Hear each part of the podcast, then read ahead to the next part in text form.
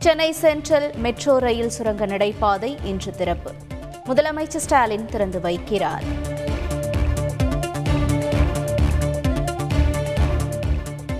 முதலமைச்சரின் பசுமை வீடு திட்டத்திற்கு இருநூற்று தொன்னூற்று ஒன்பது கோடி ரூபாய் நிதி ஒதுக்கீடு. தமிழக அரசு அரசாணை வெளியீடு.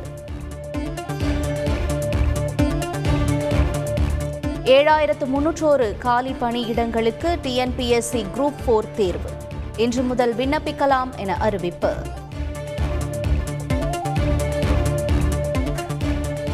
தமிழக போக்குவரத்து துறை அமைச்சராக சிவசங்கர் நியமனம். அமைச்சர் ராஜகண்ணப்பனுக்கு பிற்படுத்தப்பட்டோர் நலத்துறை ஒதுக்கீடு.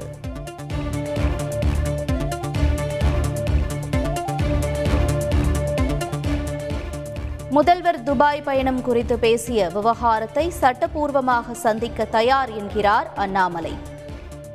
வடிவேலு காமெடி போல தன்னை கைது செய்ய சொல்வதாக திமுக அமைப்பு செயலாளர் ஆர் எஸ் பாரதி விமர்சனம்.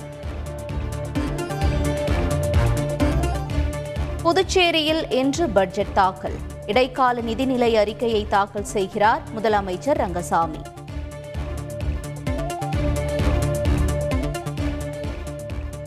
விடுதலை புலிகளுக்கு நிதி திரட்டிய வழக்கில் ஆறு பேர் மீது குற்றப்பத்திரிகை தாக்கல். நாற்பத்தி இரண்டு கோடி ரூபாய் திரட்டியதாக என்ஐஏ குற்றச்சாட்டு.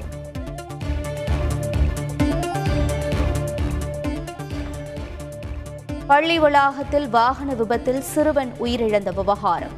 மெட்ரிகுலேஷன் பள்ளிகள் இயக்குநரிடம் அறிக்கை சமர்ப்பிப்பு.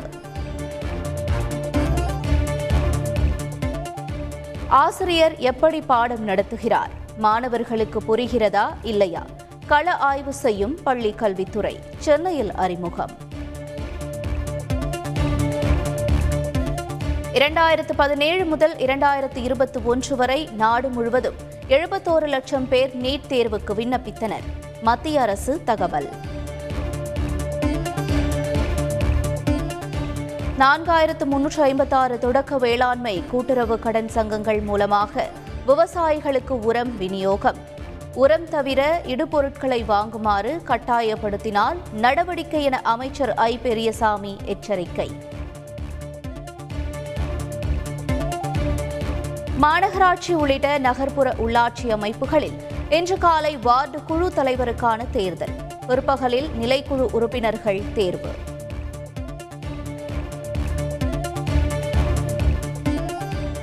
சென்னை அருகே செம்மர கடத்தல் வழக்கில் ஏழரை கோடி ரூபாய் மதிப்பிலான சொத்துக்கள் முடக்கம். அமலாக்கத்துறை அதிகாரிகள் அதிரடி.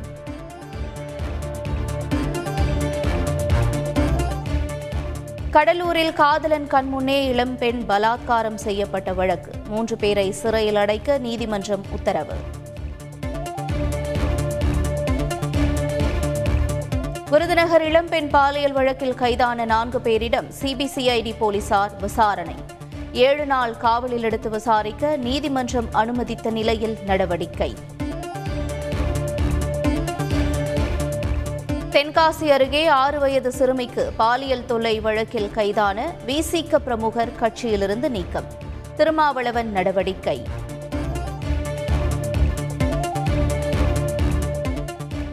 சென்னையில் தீக்கிரையான மின்சார வாகனம்.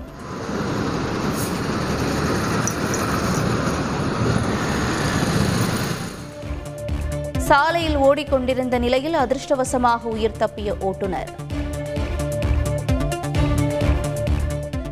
இளம் தேடி ரேஷன் பொருட்களை வழங்கும் திட்டம் குறித்து முதல்வர் முடிவு செய்வார். அமைச்சர் சக்கரபாணி தகவல். அசாம் மேகாலயா இடையே நீடித்து வந்த எல்லை பிரச்சினைக்கு தீர்வு. உள்துறை அமைச்சர் அமித்ஷா முன் ஒப்பந்தத்தில் கையெழுத்திட்ட இரு மாநில முதல்வர்கள். எந்த மாநிலங்களுக்கு எவ்வளவு இழப்பீடு என்பதை ஜிஎஸ்டி கவுன்சில் தான் தீர்மானிக்கிறது. நாங்கள் தீர்மானிக்கவில்லை என மத்திய நிதியமைச்சர் நிர்மலா சீதாராமன் விளக்கம்.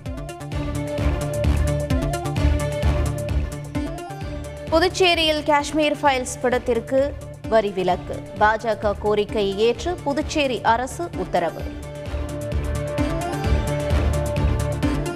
நடிகர் திலீப்பிடம் இரண்டாவது நாளாக ஒன்பதரை மணி நேரம் போலீசார் விசாரணை. நடிகையை கடத்தி சென்று பாலியல் பலாத்காரம் செய்த வழக்கில் அதிரடி. டெல்லியில் சாக்கடை கால்வாயில் தவறி விழுந்த நான்கு தொழிலாளர்கள் பலி. பல மணி நேர மீட்பு பணிக்கு பின் சடலங்களாக எடுக்கப்பட்ட சோகம். இஸ்ரேலில் அடையாளம் தெரியாத நபர் நடத்திய துப்பாக்கிச் சூடு. டெல்லவீப் நகரின் பினைப்ராக் பகுதியில் நடந்த தாக்குதலில் ஐந்து பேர் பலி. யுக்ரைனில் ராணுவ நடவடிக்கைகளை குறைக்க ஒப்புதல். பேச்சுவார்த்தைக்கு பிறகு ரஷ்யா முடிவு என தகவல். பெரிய அளவில் தாக்குதல் நடத்த ரஷ்யா திட்டமிட்டுள்ளது. படை குறைப்பு என்பது உண்மை இல்லை என்று அமெரிக்கா கருத்து. எல்லை தாண்டியதாக தமிழக மீனவர்கள் நான்கு பேர் கைது. வரும் பனிரெண்டாம் தேதி வரை சிறையில் அடைக்க இலங்கை ஊர்காவல்துறை நீதிமன்றம் உத்தரவு. பதவிக்காலம் முடியும் வரை நானே பிரதமர். அடுத்த தேர்தலிலும் வெற்றி பெறுவோம் என்றும் பிரதமர் மகிந்த ராஜபக்சே கருத்து. ஐபிஎல் லீக் போட்டியில் ராஜஸ்தான் அணி வெற்றி. ஹைதராபாத் அணியை அறுபத்தோரு ரன்கள் வித்தியாசத்தில் வீழ்த்தியது.